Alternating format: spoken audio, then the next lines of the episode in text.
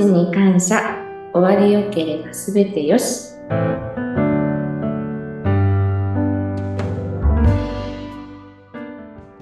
皆さん、こんにちは。有限会社東美の畠山裕二と申します。よろしくお願いいたします。よろしくお願いします。皆さん、こんにちは。インタビュアーの山口智子です。え今日は足立区にありますラストメイク床を手掛けている有限会社東美のスタッフ、畠山裕二さんにご出演いただいていろいろお話を伺っていきます。よろしくお願いします。よろしくお願いいたします。え畠山さんは今東美に入られて3年と伺っていますが、はい。もともとは全く違う業界にいらっしゃったそうですね。そうですね。以前は建築と電気の現場監督を10年以上やっておりました。いや、建築とで電気の現場監督ということで、本当に違った業種だったわけなんですけども、これはなぜこの東美さんに入る転職のきっかけがどんなところにあったんですか？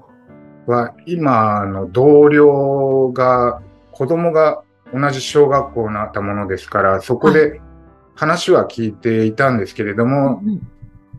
体験入社もしよかったら、うちやってるけど、試しに来てみないっていうで、以前から話は伺ってて、すごい興味のある仕事だなとは思ってたんですけども、その体験入社の日がもう運命の日じゃないんですけれども、その衝撃をあまりにも受けまして、はい。こんなに素晴らしい仕事があるのかとかいうのを本当に大げさじゃなくうん、本当に電気が走りまして、で、もうこの日のうちにやらせてくださいと、あの会社の方にはお願いしましたね。そうだったんですね。はいえーじゃあ本当にお子様が同じ学校だったその、まあ、同級生のはいはいお父様にはい紹介されてということで、で、衝撃を受けたと。はい。それは具体的にどんなところにご衝撃を受けたんですか？あの、その体験入社をさせていただいた時の先輩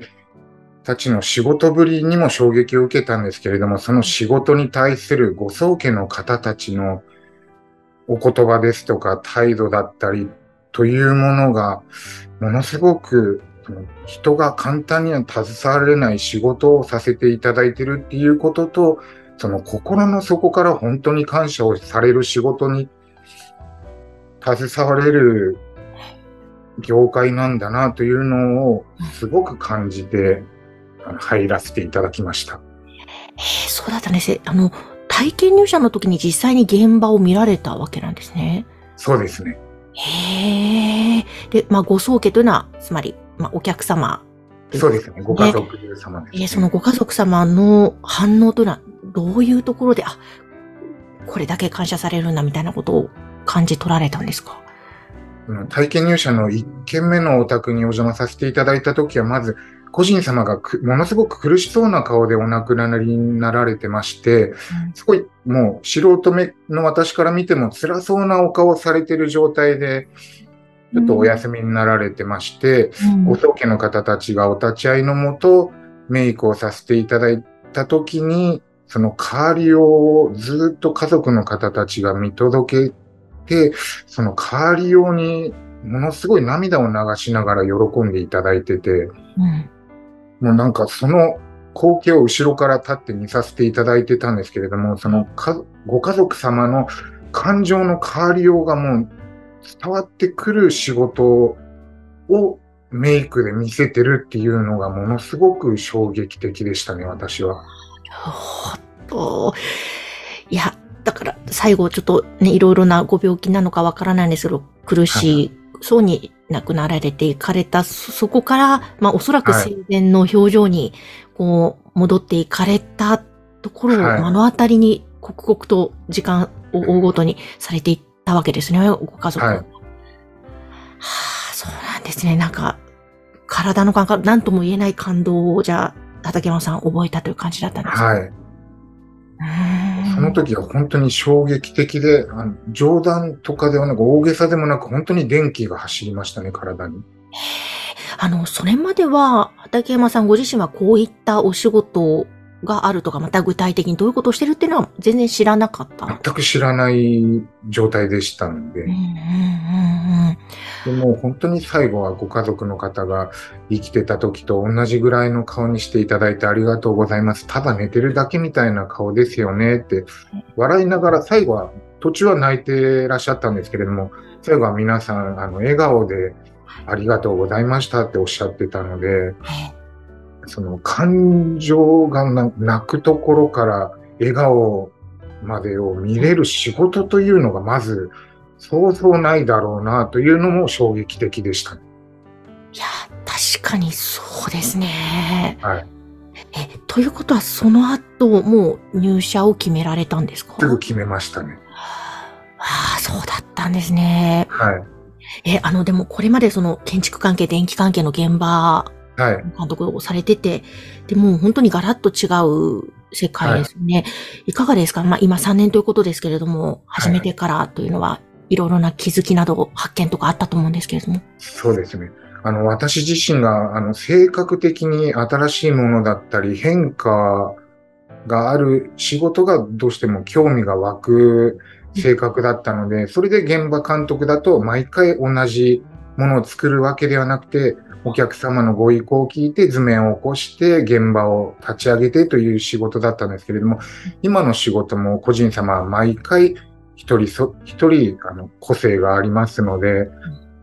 ご家族様の気持ちも違えば個人様の状態も違うということで、一現場一現場毎回学びを、毎日そのご宗家の方とお話しさせていただく中で気づきだったり、学びだったりもあるんですけれども、そのお仕事をする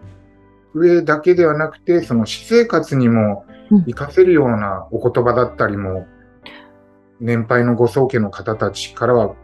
言っていただけるので、ね、仕事の面でもプライベートの面でも今の仕事はもうなんか私の中では3年で言うのもおこがましいんですけれども、もう欠かせないような仕事になってますね。へえ、何か具体的に覚えていらっしゃるところで、そのプライベートでも影響するようなお言葉ってどんなものがあったんですか？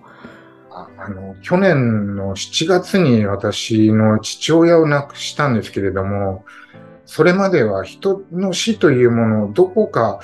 言葉悪いかもしれないんですけれども、あの他人事のように捉えようと思って捉えてたわけではないんですけれども、どうしても身近には感じられなかったんですが、そのご宗家の方たちからは、あの、実際に自分の身内が亡くなるとね、こういう気持ちになるのねっていう話は、すごい聞いてはいたんですけれども、その父親の死をきっかけに、あ本当に、あの、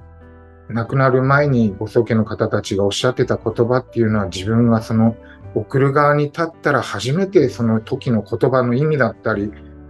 もみっていうのがわかるなっていうのをその時に気づいてそこからはもうそれまでも手抜いてたわけではないんですけれども、今まで以上にご宗家の気持ちに寄り添える仕事ができたらいいなというのを考えながら仕事の時だけじゃなくても考えるようになりましたね。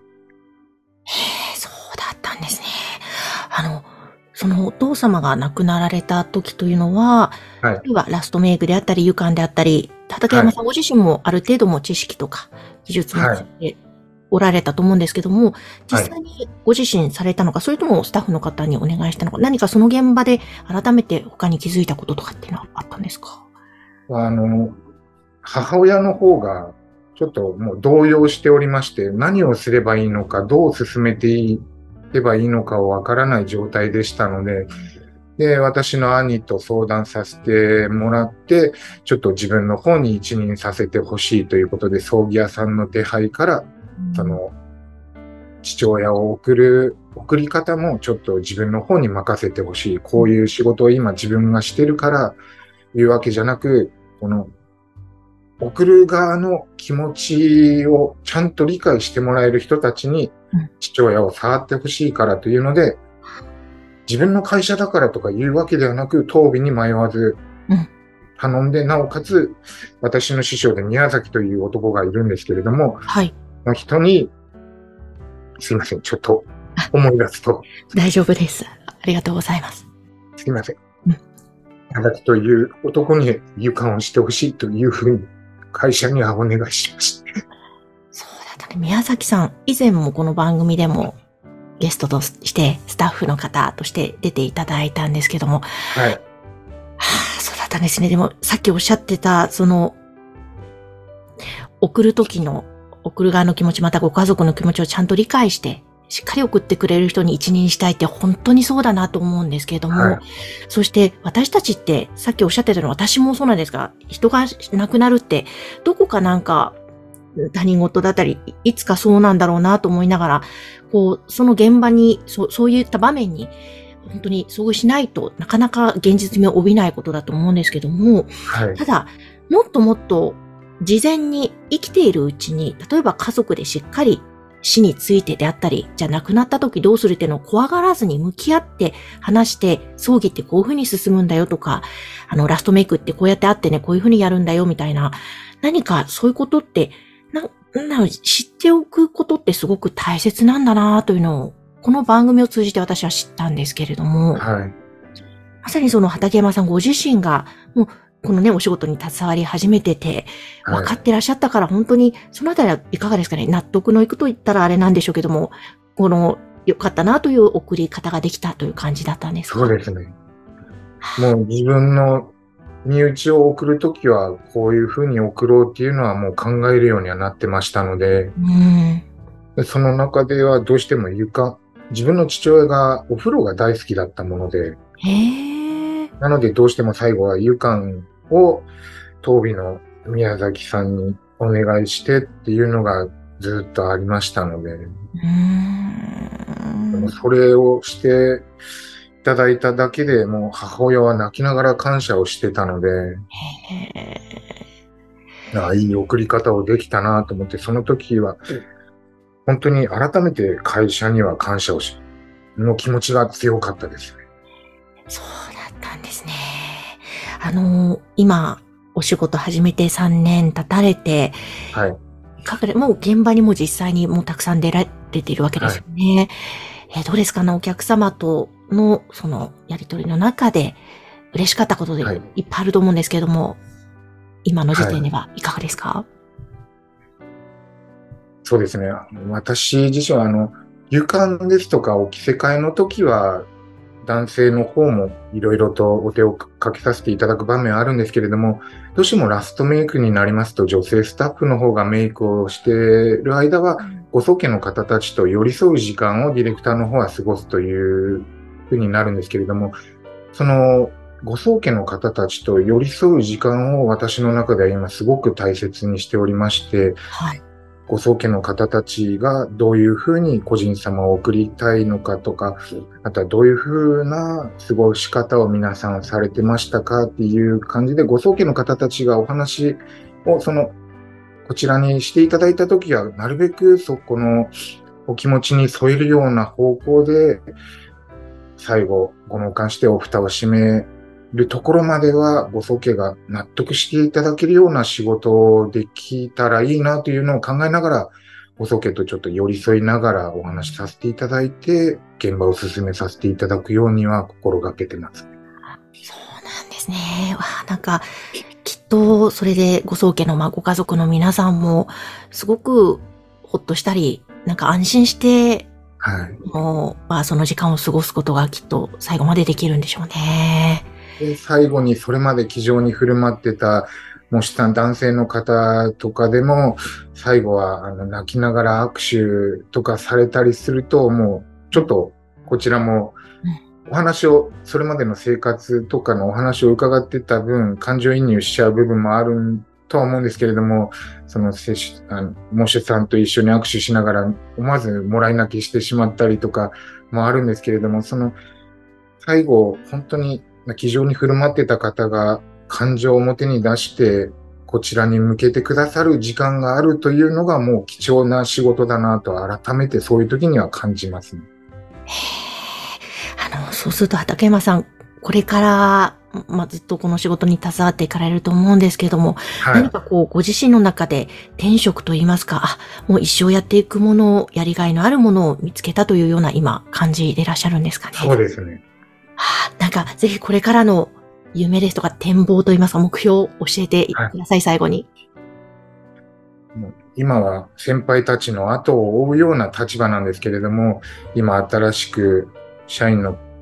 子たちも入ってきてる中で、中堅の存在ではあるんですけれども、いつの日か床やってもらうんだったら、東美の畠山っていううんふうに、誰もが第一声そこの言葉が出てくるぐらいの男になれたらいいなと思いながら日々鍛錬してます。いやー、わかりました。もうなんか、きっとすぐにそう言われるようになるんだろうなと、今日畠山さんのお話聞いていると、本当に畠山さんにお願いしたいなと、今日のお話聞いただけでも私は思いました。ありがとうございます。本当にありがとうございました。ありがとうございました。今日は有限会社東美の畠山裕二さんにお越しいただきました。ぜひ、当美でやっていらっしゃるラストメイクや床に興味のある方、また、お仕事をやってみたいな、興味あるなという方は、ぜひ、番組の概要欄に当美のホームページ掲載しておりますので、そちらからお問い合わせください。